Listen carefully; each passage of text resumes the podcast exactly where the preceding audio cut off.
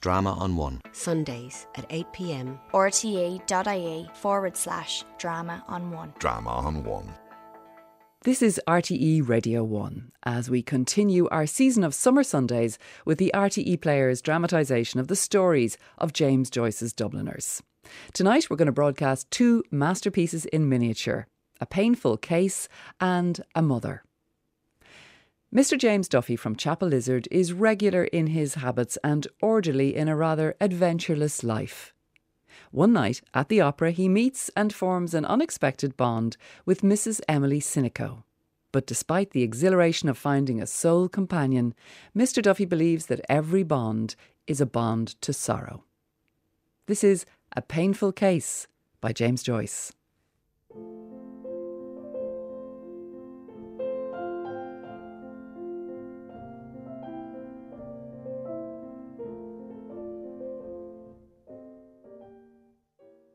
Mr. James Duffy lived in Chapelizod because he wished to live as far as possible from the city of which he was a citizen, and because he found all the other suburbs of Dublin mean, modern, and pretentious.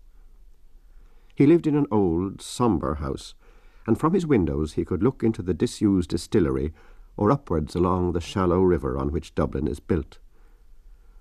The lofty walls of his uncarpeted room were free from pictures. He had himself bought every article of furniture in the room a black iron bedstead, an iron washstand, four cane chairs, a clothes rack, a coal scuttle, a fender and irons, and a square table on which lay a double desk. A bookcase had been made in an alcove by means of shelves of white wood. The bed was clothed with white bedclothes, and a black and scarlet rug covered the foot. A little hand mirror hung above the washstand, and during the day a white-shaded lamp stood as the sole ornament of the mantelpiece. The books on the white wooden shelves were arranged from below upwards according to bulk. A complete Wordsworth stood at one end of the lowest shelf, and a copy of the Maynooth Catechism, sewn into the cloth cover of a notebook, stood at one end of the top shelf. Writing materials were always on the desk.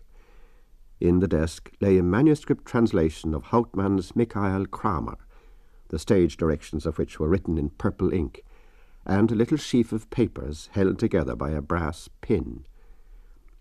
In these sheets a sentence was inscribed from time to time, and in an ironical moment the headline of an advertisement for Bile beans had been pasted onto the first sheet. On lifting the lid of the desk, a faint fragrance escaped, the fragrance of new cedarwood pencils, or of a bottle of gum, or of an overripe apple which might have been left there and forgotten. Mr. Duffy abhorred anything which betokened physical or mental disorder. A medieval doctor would have called him saturnine. His face, which carried the entire tale of his years, was of the brown tint of Dublin streets. On his long and rather large head grew dry black hair, and a tawny moustache did not quite cover an unamiable mouth.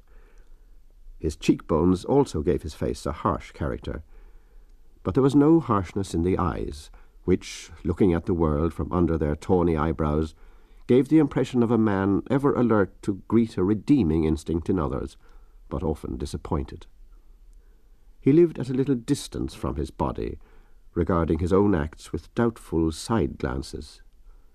He had an odd autobiographical habit which led him to compose in his mind from time to time a short sentence about himself, containing a subject in the third person and a predicate in the past tense. He never gave alms to beggars, and walked firmly, carrying a stout hazel. He had been for many years cashier of a private bank in Baggot Street. Every morning he came in from Chapelizod by tram, at midday he went to Dan Burke's and took his lunch, a bottle of lager beer and a small trayful of arrowroot biscuits. At four o'clock he was set free. He dined in an eating house in George's Street, where he felt himself safe from the society of Dublin's gilded youth, and where there was a certain plain honesty in the bill of fare. His evenings were spent either before his landlady's piano or roaming about the outskirts of the city. His liking for Mozart's music brought him sometimes to an opera or a concert. These were the only dissipations of his life. He had neither companions nor friends, church nor creed.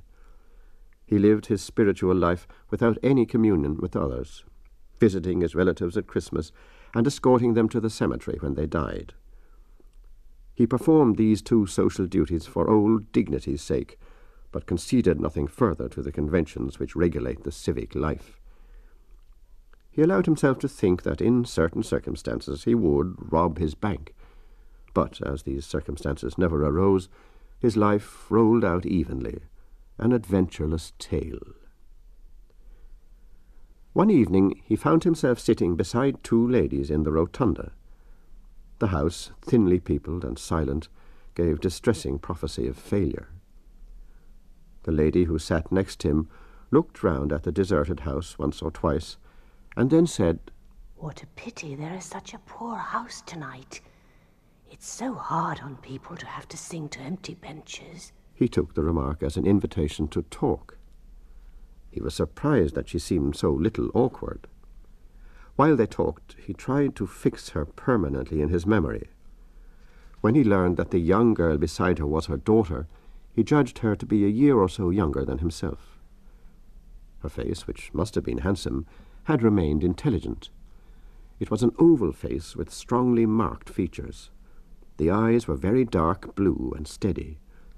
Their gaze began with a defiant note, but was confused by what seemed a deliberate swoon of the pupil into the iris, revealing for an instant a temperament of great sensibility.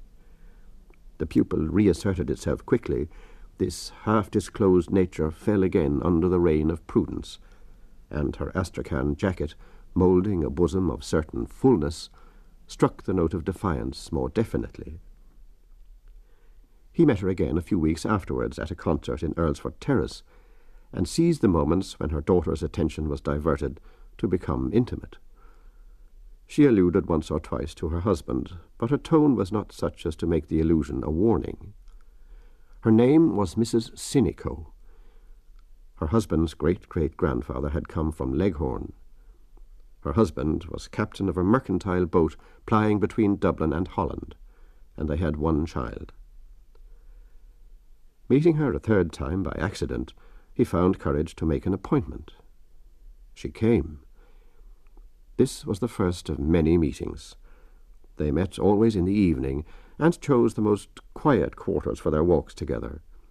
Mr. Duffy, however, had a distaste for underhand ways, and finding that they were compelled to meet stealthily, he forced her to ask him to her house. Captain Sinico encouraged his visits, thinking that his daughter's hand was in question. He had dismissed his wife so sincerely from his gallery of pleasures that he did not suspect that anyone else would take an interest in her. As the husband was often away, and the daughter out giving music lessons, Mr. Duffy had many opportunities of enjoying the lady's society. Neither he nor she had had any such adventure before, and neither was conscious of any incongruity. Little by little he entangled his thoughts with hers.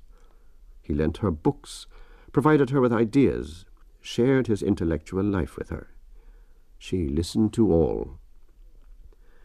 Sometimes, in return for his theories, she gave out some fact of her own life. With almost maternal solicitude, she urged him to let his nature open to the full. She became his confessor. He told her that for some time he had assisted at the meetings of an Irish Socialist party, where he had felt himself a unique figure amidst a score of sober workmen in a garret lit by an inefficient oil lamp. When the party had divided into three sections, each under its own leader, and in its own garret, he had discontinued his attendances. The workmen's discussions, he said, were too timorous. The interest they took in the question of wages was inordinate. He felt that they were hard-featured realists, and that they resented an exactitude which was the product of a leisure not within their reach. No social revolution, he told her, would be likely to strike Dublin for some centuries. She asked him, why did he not write out his thoughts? For what? he asked her with careful scorn. To compete with phrase mongers, incapable of thinking consecutively for sixty seconds? to submit himself to the criticisms of an obtuse middle class which entrusted its morality to policemen and its fine arts to impresarios? He went often to her little cottage outside Dublin. Often they spent their evenings alone. Little by little, as their thoughts entangled, they spoke of subjects less remote. Her companionship was like a warm soil about an exotic. Many times she allowed the dark to fall upon them, refraining from lighting the lamp. The dark, discreet room, their isolation, the music that still vibrated in their ears, united them. This union exalted him, wore away the rough edges of his character, emotionalized his mental life. Sometimes he caught himself listening to the sound of his own voice. He thought that in her eyes he would ascend to an angelical stature. And as he attached the fervent nature of his companion more and more closely to him, he heard the strange impersonal voice which he recognized as his own, insisting on the soul's incurable loneliness. We cannot give ourselves, it said. We are our own. The end of these discourses was that one night, during which she had shown every sign of unusual excitement, Mrs. Sinico caught up his hand passionately and pressed it to her cheek. Mr. Duffy was very much surprised. Her interpretation of his words disillusioned him. He did not visit her for a week. Then he wrote to her asking her to meet him. As he did not wish their last interview to be troubled by the influence of their ruined confessional, they met in a little cake shop near the park gate. It was cold autumn weather, but in spite of the cold they wandered up and down the roads of the park for nearly three hours they agreed to break off their intercourse. Every bond, he said, is a bond to sorrow. When they came out of the park, they walked in silence towards the tram. But here she began to tremble so violently that, fearing another collapse on her part, he bade her good-bye quickly and left her. A few days later he received a parcel containing his books and music. Four years passed, Mr. Duffy returned to his even way of life. His room still bore witness of the orderliness of his mind. Some new pieces of music encumbered the music stand in the lower room, and on his shelves stood two volumes by Nietzsche. Thus spake Zarathustra and The Gay Science. He wrote seldom in the sheaf of papers which lay in his desk. One of his sentences, written two months after his last interview with Mrs. Sinico, read, Love between man and man is impossible because there must not be sexual intercourse, and friendship between man and woman is impossible because there must be sexual intercourse. He kept away from concerts lest he should meet her. His father died, the junior partner of the bank retired, and still every morning he went into the city by tram, and every evening walked home from the city after having dined moderately in George's Street and read the evening paper for dessert. One evening, as he was about to put a morsel of corned beef and cabbage into his mouth, his hand stopped. His eyes fixed themselves on a paragraph in the evening paper which he had propped against the water carafe. He replaced the morsel of food on his plate and read the paragraph attentively. Then he drank a glass of water, pushed his plate to one side, doubled the paper down before him between his elbows, and read the paragraph over and over again. The cabbage began to deposit a cold, white grease on his plate. The girl came over to him to ask was his dinner not properly cooked. He said it was very good, and ate a few mouthfuls of it with difficulty. Then he paid his bill and went out. He walked along quickly through the November twilight, his stout hazel stick striking the ground regularly, the fringe of the buff mail peeping out of a side pocket of his tight reefer overcoat. On the lonely road which leads from the park gate to Chapelizod, he slackened his pace. His stick struck the ground less emphatically, and his breath, issuing irregularly, almost with a sighing sound, condensed in the wintry air. When he reached his house, he went up at once to his bedroom, and taking the paper from his pocket, read the paragraph again by the failing light of the window. He read it not aloud, but moving his lips as a priest does when he reads the prayers secreto. This was the paragraph. Death of a lady at Sydney Parade. A painful case. Today at the City of Dublin Hospital, the Deputy Coroner, in the absence of Mr. Leverett, held an inquest on the body of Mrs. Emily Sinico, aged 43 years, who was killed at Sydney Parade Station yesterday evening. The evidence showed that the deceased lady, while attempting to cross the line, was knocked down by the engine of the 10 o'clock slow train from Kingstown, thereby sustaining injuries of the head and right side which led to her death. James Lennon, driver of the engine, stated that he had been in the employment of the railway company for fifteen years on hearing the guard's whistle, he set the train in motion, and a second or two afterwards brought it to rest in response to loud cries. The train was going slowly. P. Dunn, railway porter, stated that as the train was about to start, he observed a woman attempting to cross the lines. He ran towards her and shouted, but before he could reach her, she was caught by the buffer of the engine and fell to the ground. A juror. You saw the lady fall? Witness. Yes. Police Sergeant Crowley deposed that when he arrived he found the deceased lying on the platform apparently dead. He had the body taken to the waiting room pending the arrival of the ambulance. Constable 57E corroborated. Dr. Halpin, assistant house surgeon of the City of Dublin Hospital, stated that the deceased had two lower ribs fractured and had sustained severe contusions of the right shoulder. The right side of the head had been injured in the fall. The injuries were not sufficient to have caused death in a normal person. Death, in his opinion, had been probably due to shock and sudden failure of the heart's action. Mr. H. B. Patterson Finlay, on behalf of the railway company, expressed his deep regret at the accident. The company had always taken every precaution to prevent people crossing the lines except by the bridges, both by placing notices in every station and by the use of patent spring gates at level crossings. The deceased had been in the habit of crossing the lines late at night from platform to platform, and in view of certain other circumstances of the case, he did not think the railway officials were to blame. Captain Sinico of Leoville Sydney Parade, husband of the deceased, also gave evidence. He stated that the deceased was his wife. He was not in Dublin at the time of the accident, as he had arrived only that morning from Rotterdam. They had been married for twenty-two years and had lived happily until about two years ago when his wife began to be rather intemperate in her habits. Miss Mary Sinico said that of late her mother had been in the habit of going out at night to buy spirits.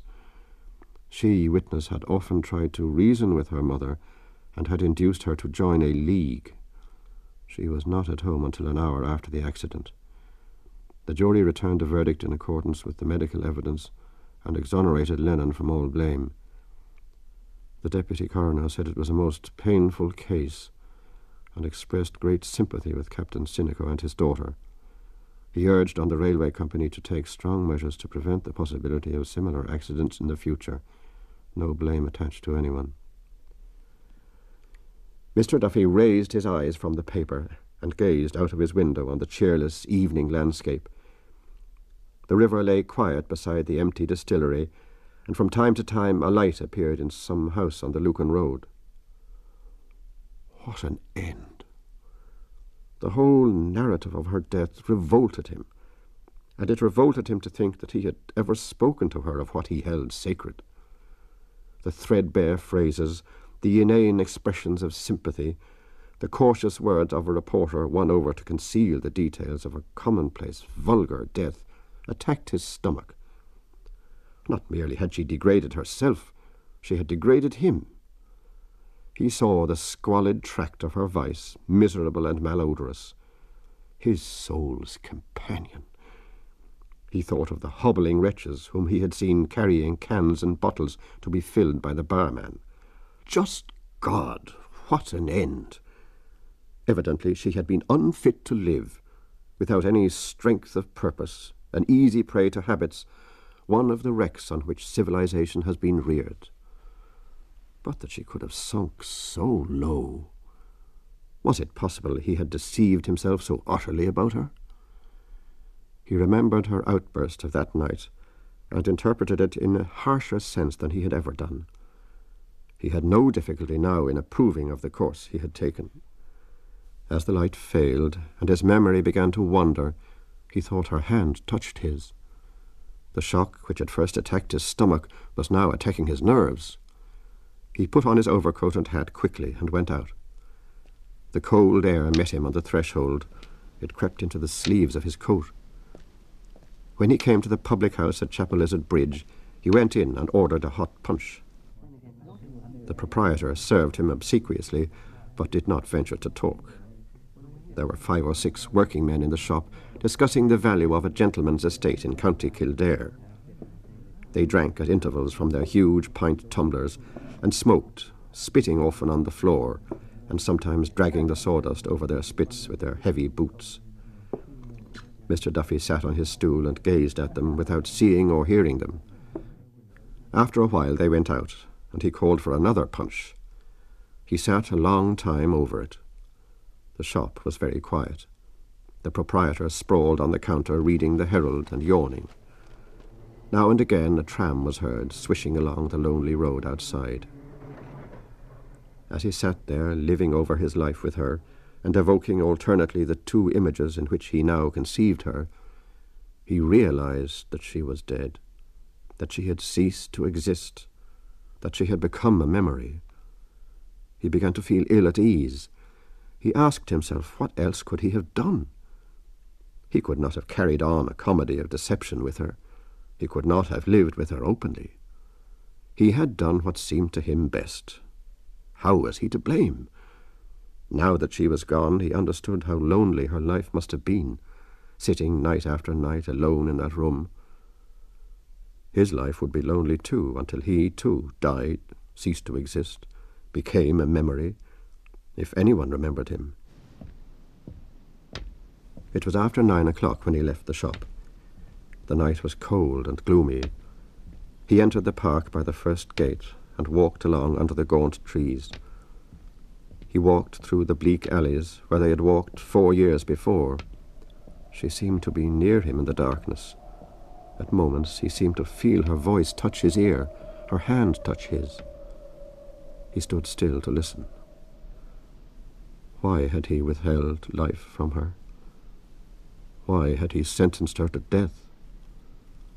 He felt his moral nature falling to pieces. When he gained the crest of the Magazine Hill, he halted and looked along the river towards Dublin, the lights of which burned redly and hospitably in the cold night. He looked down the slope, and at the base, in the shadow of the wall of the park, he saw some human figures lying. Those venal and furtive loves filled him with despair. He gnawed the rectitude of his life. He felt that he had been outcast from life's feast. One human being had seemed to love him and he had denied her life and happiness. He had sentenced her to ignominy, a death of shame. He knew that the prostrate creatures down by the wall were watching him and wished him gone. No one wanted him. He was outcast from life's feast. He turned his eyes to the grey, gleaming river winding along towards Dublin. Beyond the river, he saw a goods train winding out of Kingsbridge station, like a worm with a fiery head winding through the darkness, obstinately and laboriously.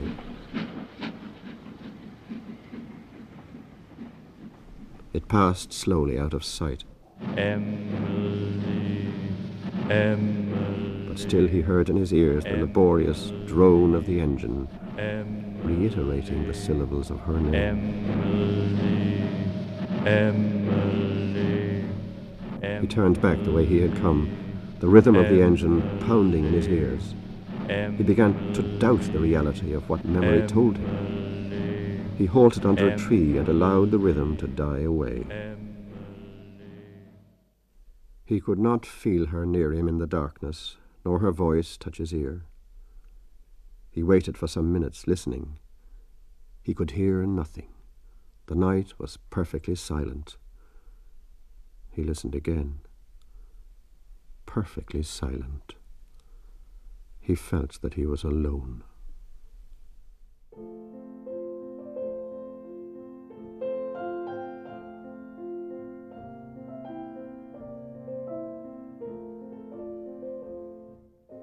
We've been listening to A Painful Case by James Joyce.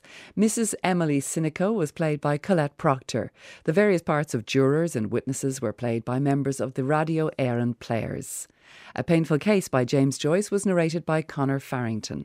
The producer was William Stiles. Drama on One. Sundays at 8 pm. rte.ie forward slash drama on one. Drama on One. Mrs. Carney is a practical woman.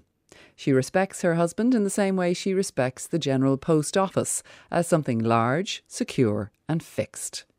Though she knows the small number of his talents, she appreciates his abstract value as a male. Her daughter, Miss Kathleen Carney, however, is a talented pianist. Mrs. Carney enters into a contract with Mr. Holohan, whereupon Kathleen plays four concerts at the ancient concert rooms.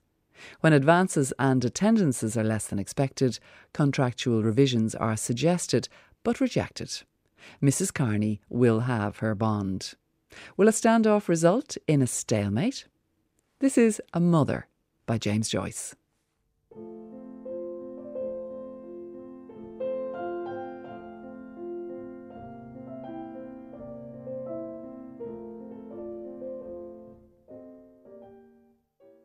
Mr. Holohan, Assistant Secretary of the Eire Abu Society, had been walking up and down Dublin for nearly a month with his hands and pockets full of dirty pieces of paper, arranging about the series of concerts.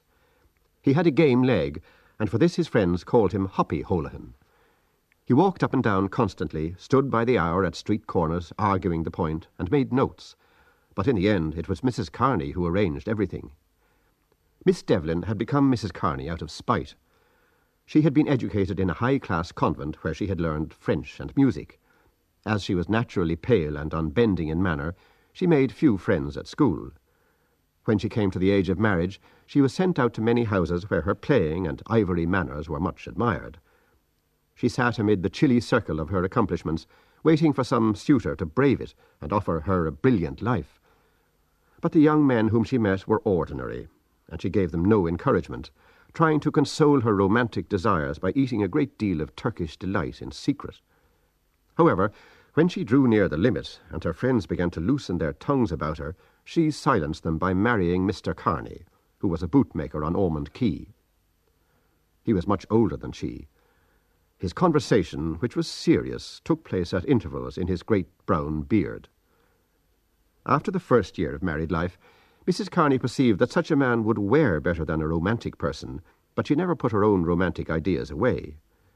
He was sober, thrifty, and pious.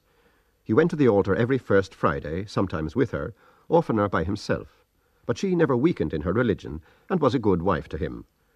At some party in a strange house, when she lifted her eyebrow ever so slightly, he stood up to take his leave, and when his cough troubled him, she put the eiderdown quilt over his feet and made a strong rum punch. For his part, he was a model father. By paying a small sum every week into a society, he ensured for both his daughters a dowry of one hundred pounds each when they came to the age of twenty-four. He sent the elder daughter, Kathleen, to a good convent, where she learned French and music, and afterwards paid her fees at the academy. Every year in the month of July, Mrs. Carney found occasion to say to some friend, My good man is packing us off to Skerries for a few weeks. If it was not Skerries, it was Howth or Greystones. When the Irish revival began to be appreciable, Mrs. Carney determined to take advantage of her daughter's name and brought an Irish teacher to the house. Kathleen and her sister sent Irish picture postcards to their friends, and these friends sent back other Irish picture postcards. On special Sundays, when Mr. Carney went with his family to the Pro Cathedral, a little crowd of people would assemble after Mass at the corner of Cathedral Street. They were all friends of the Carneys, musical friends or nationalist friends.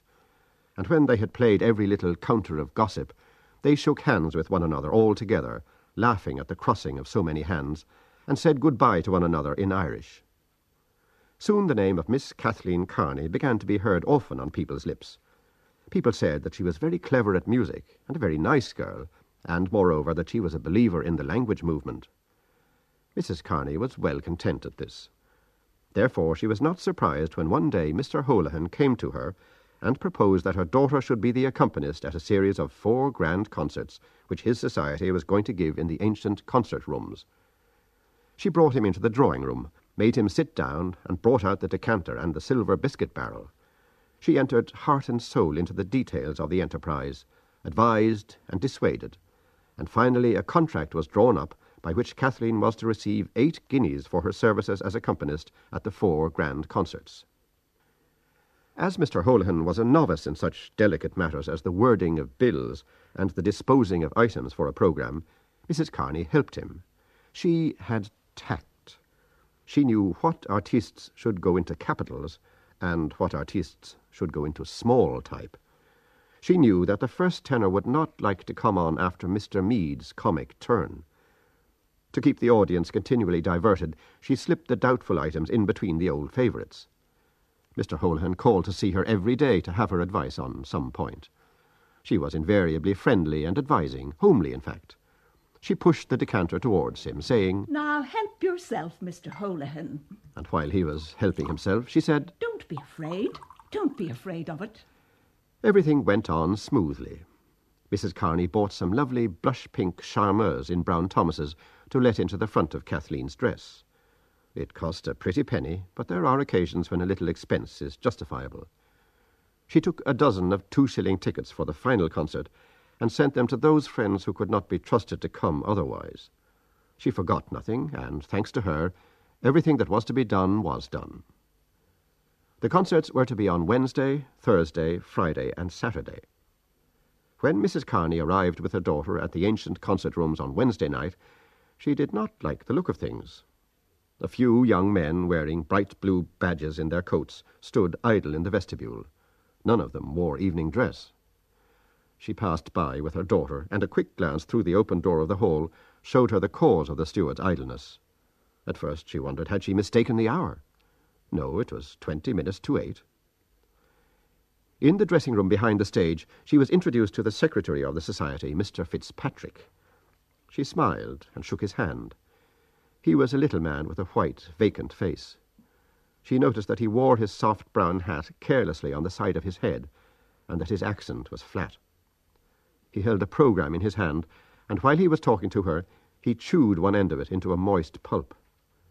He seemed to bear disappointments lightly. Mr. Holohan came into the dressing room every few minutes with reports from the box office. The artistes talked among themselves nervously, glanced from time to time at the mirror, and rolled and unrolled their music. When it was nearly half past eight, the few people in the hall began to express their desire to be entertained. Mr. Fitzpatrick came in, smiled vacantly at the room, and said, Well, now, ladies and gentlemen, I suppose we'd better open the ball. Mrs. Kearney rewarded his very flat final syllable with a quick stare of contempt, and then said to her daughter encouragingly, Are you ready, dear?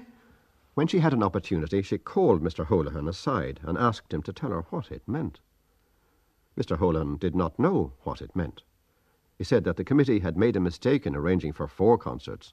Four was too many, And the artists? said Mrs. Kearney. Of course, they are doing their best, but really they are not good. Mr. Holohan admitted that the artistes were no good, but the committee, he said, had decided to let the first three concerts go as they pleased and reserve all the talent for Saturday night. Mrs. Kearney said nothing, but as the mediocre items followed one another on the platform, and the few people in the hall grew fewer and fewer, she began to regret that she had put herself to any expense for such a concert. There was something she didn't like in the look of things, and Mr. Fitzpatrick's vacant smile irritated her very much. However, she said nothing, and waited to see how it would end. The concert expired shortly before ten, and everyone went home quickly. The concert on Thursday night was better attended, but Mrs. Kearney saw at once that the house was filled with paper. The audience behaved indecorously, as if the concert were an informal dress rehearsal. Mr. Fitzpatrick seemed to enjoy himself. He was quite unconscious that Mrs. Kearney was taking angry note of his conduct. He stood at the edge of the screen, from time to time jutting out his head and exchanging a laugh with two friends in the corner of the balcony. In the course of the evening, Mrs. Kearney learned that the Friday concert was to be abandoned, and that the committee was going to move heaven and earth to secure a bumper house on Saturday night. When she heard this, she sought out Mr. Holohan. She buttonholed him as he was limping out quickly with a glass of lemonade for a young lady, and asked him was it true. Yes, it was true, But of course, that doesn't alter the contract. she said. The contract was for four concerts. Mr. Holohan seemed to be in a hurry. He advised her to speak to Mr. Fitzpatrick. Mrs. Kearney was now beginning to be alarmed. She called Mr. Fitzpatrick away from his screen and told him that her daughter had signed for four concerts, and that, of course, according to the terms of the contract, she should receive the sum originally stipulated for, whether the society gave the four concerts or not. Mr. Fitzpatrick, who did not catch the point at issue very quickly, seemed unable to resolve the difficulty, and said that he would bring the matter before the committee. Mrs. Kearney's anger began to flutter in her cheek, and she had all she could do to keep from asking, And who is the committee, pray? but she knew that it would not be ladylike to do that, so she was silent. Little boys were sent out into the principal streets of Dublin early on Friday morning with bundles of handbills. Special puffs appeared in all the evening papers, reminding the music loving public of the treat which was in store for it on the following evening. Mrs. Kearney was somewhat reassured, but she thought well to tell her husband part of her suspicions. He listened carefully and said that perhaps it would be better if he went with her on Saturday night. She agreed. She respected her husband in the same way as she respected the General Post Office, as something large, secure, and fixed. And though she knew the small number of his talents, she appreciated his abstract value as a male. She was glad that he had suggested coming with her. She thought her plans over. The night of the grand concert came. Mrs. Kearney, with her husband and daughter, arrived at the ancient concert rooms three quarters of an hour before the time at which the concert was to begin. By ill luck, it was a rainy evening. Mrs. Kearney placed her daughter's clothes and music in charge of her husband and went all over the building looking for Mr. Holohan or Mr. Fitzpatrick. She could find neither. She asked the stewards was any member of the committee in the hall, and after a great deal of trouble, a steward brought out a little woman named Miss Beirne, to whom Mrs. Kearney explained that she wanted to see one of the secretaries. Miss Beirne expected them at any minute, and asked could she do anything. Mrs. Kearney looked searchingly at the oldish face, which was screwed into an expression of trustfulness and enthusiasm, and answered, No, thank you. The little woman hoped they would have a good house. She looked out at the rain until the melancholy of the wet street effaced all the trustfulness and enthusiasm from her twisted features.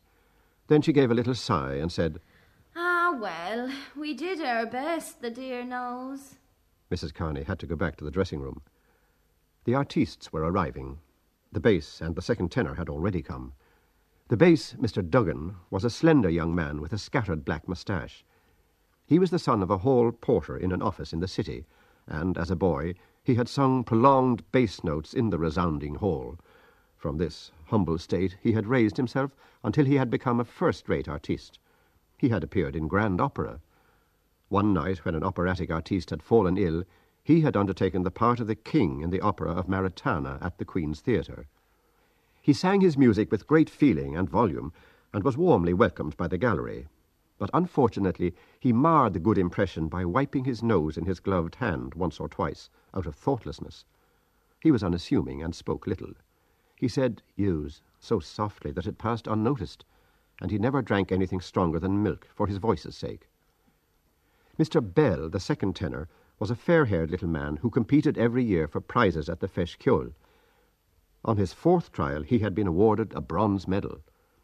He was extremely nervous and extremely jealous of other tenors, and he covered his nervous jealousy with an ebullient friendliness. It was his humour to have people know what an ordeal a concert was to him. Therefore, when he saw Mr. Duggan, he went over to him and asked, Uh, are you in it too? Yes. said Mr. Duggan. Mr. Bell laughed at his fellow sufferer, held out his hand, and said, Shake. Mrs. Kearney passed by these two young men and went to the edge of the screen to view the house. The seats were being filled up rapidly, and a pleasant noise circulated in the auditorium. She came back and spoke to her husband privately. Their conversation was evidently about Kathleen, for they both glanced at her often as she stood chatting to one of her nationalist friends, Miss Healy, the contralto. An unknown, solitary woman with a pale face walked through the room. The women followed with keen eyes the faded blue dress which was stretched upon a meagre body. Someone said that she was Madame Glynn, the soprano, wonder where did they dig her up? said Kathleen to Miss Healy. I'm sure I never heard of her. Miss Healy had to smile. Mr. Holohan limped into the dressing room at that moment, and the two young ladies asked him who was the unknown woman. Mr. Holohan said that she was Madame Glynn from London.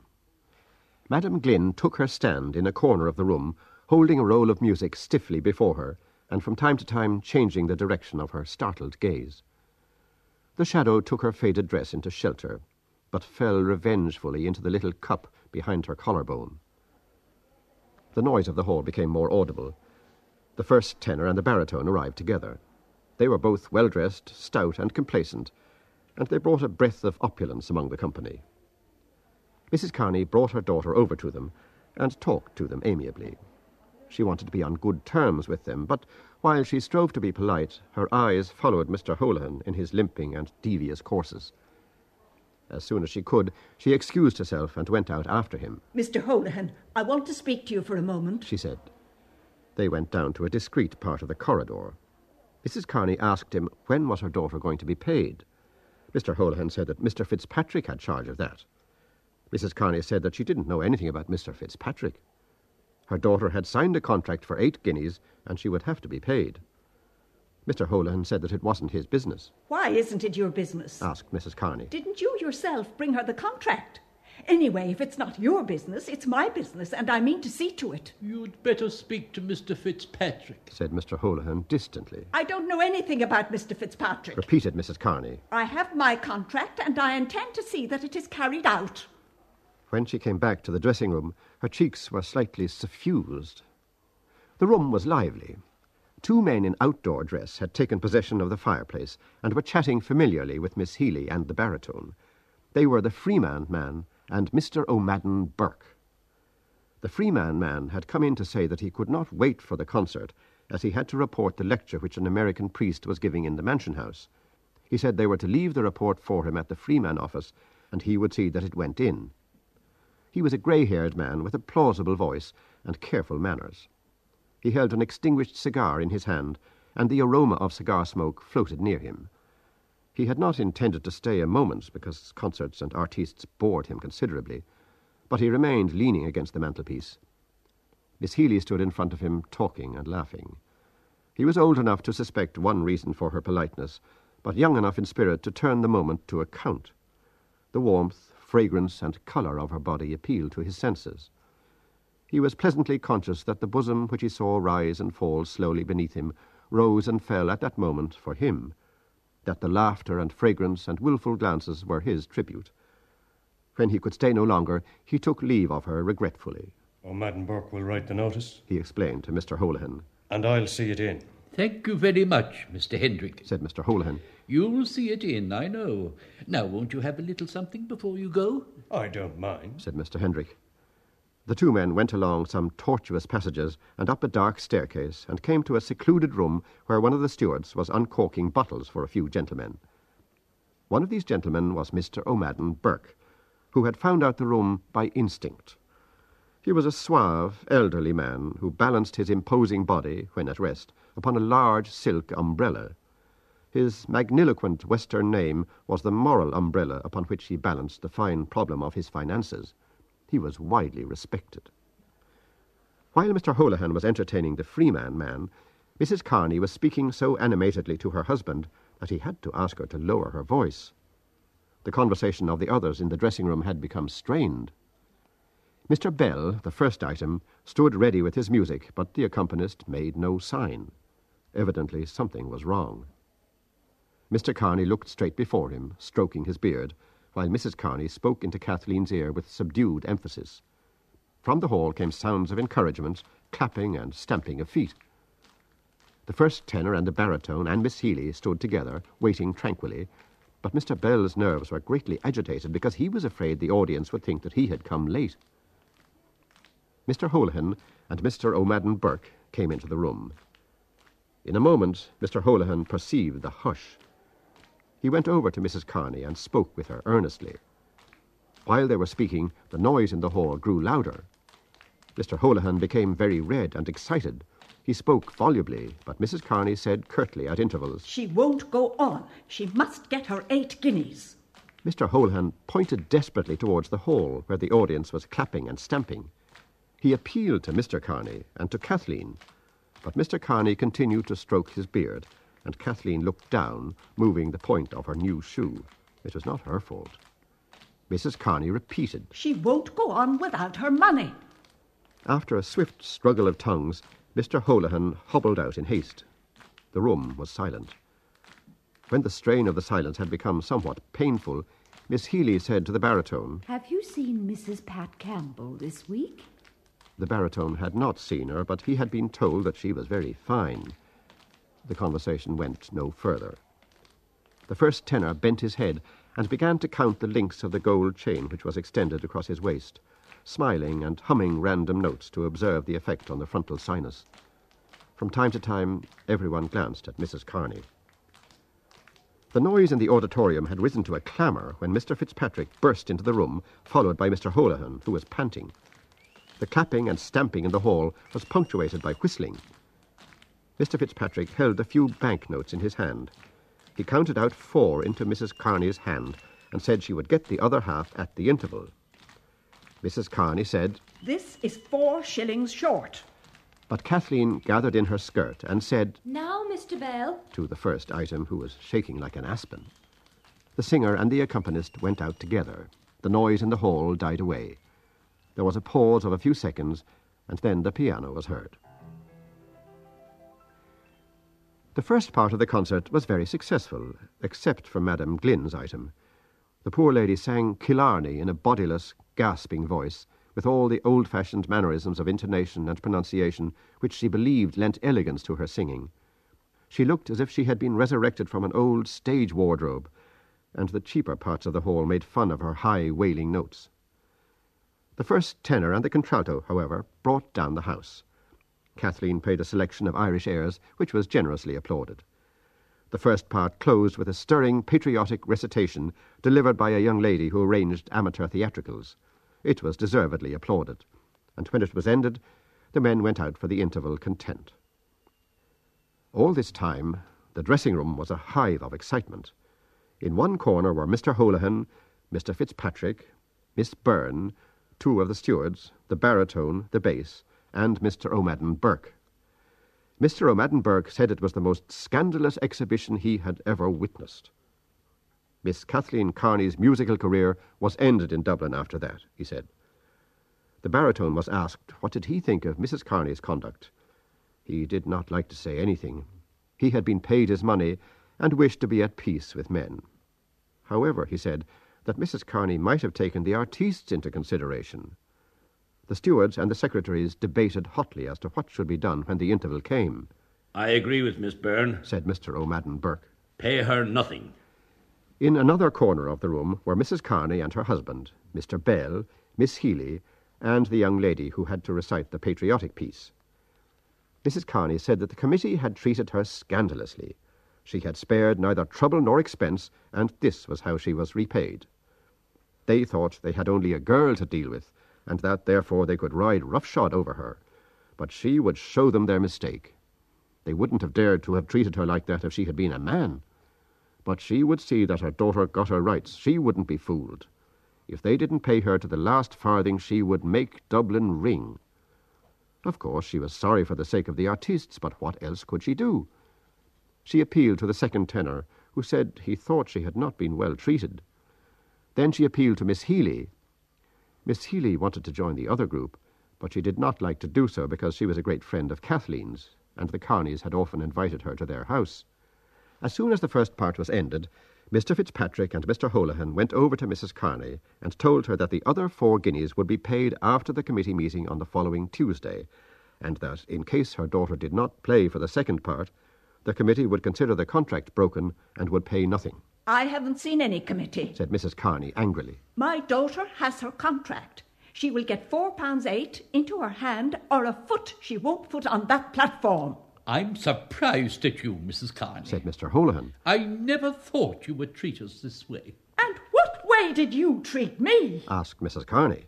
Her face was inundated with an angry colour, and she looked as if she would attack someone with her hands. I'm asking for my rights. She said. You might have some sense of decency, said Mr. Holohan. Might I indeed? And when I ask when my daughter is going to be paid, I can't get a civil answer. She tossed her head and assumed a haughty voice. You must speak to the secretary. It's not my business. I'm a great fellow, folded in Lido. I thought you were a lady, said Mr. Holohan, walking away from her abruptly. After that, Mrs. Kearney's conduct was condemned on all hands. Everyone approved of what the committee had done. She stood at the door, haggard with rage, arguing with her husband and daughter, gesticulating with them. She waited until it was time for the second part to begin, in the hope that the secretaries would approach her. But Miss Healy had kindly consented to play one or two accompaniments. Mrs. Kearney had to stand aside to allow the baritone and his accompanist to pass up to the platform. She stood still for an instant like an angry stone image, and when the first notes of the song struck her ear, she caught up her daughter's cloak and said to her husband, Get a cab. He went out at once. Mrs. Kearney wrapped the cloak round her daughter and followed him. As she passed through the doorway, she stopped and glared into Mr. Holohan's face. I'm not done with you yet, she said. But I'm done with you, said Mr. Holohan. Kathleen followed her mother meekly. Mr. Holohan began to pace up and down the room in order to cool himself, for he felt his skin on fire. That's a nice lady, he said. Oh, she's a nice lady. You did the proper thing, Holohan, said Mr. O'Madden Burke, poised upon his umbrella in approval.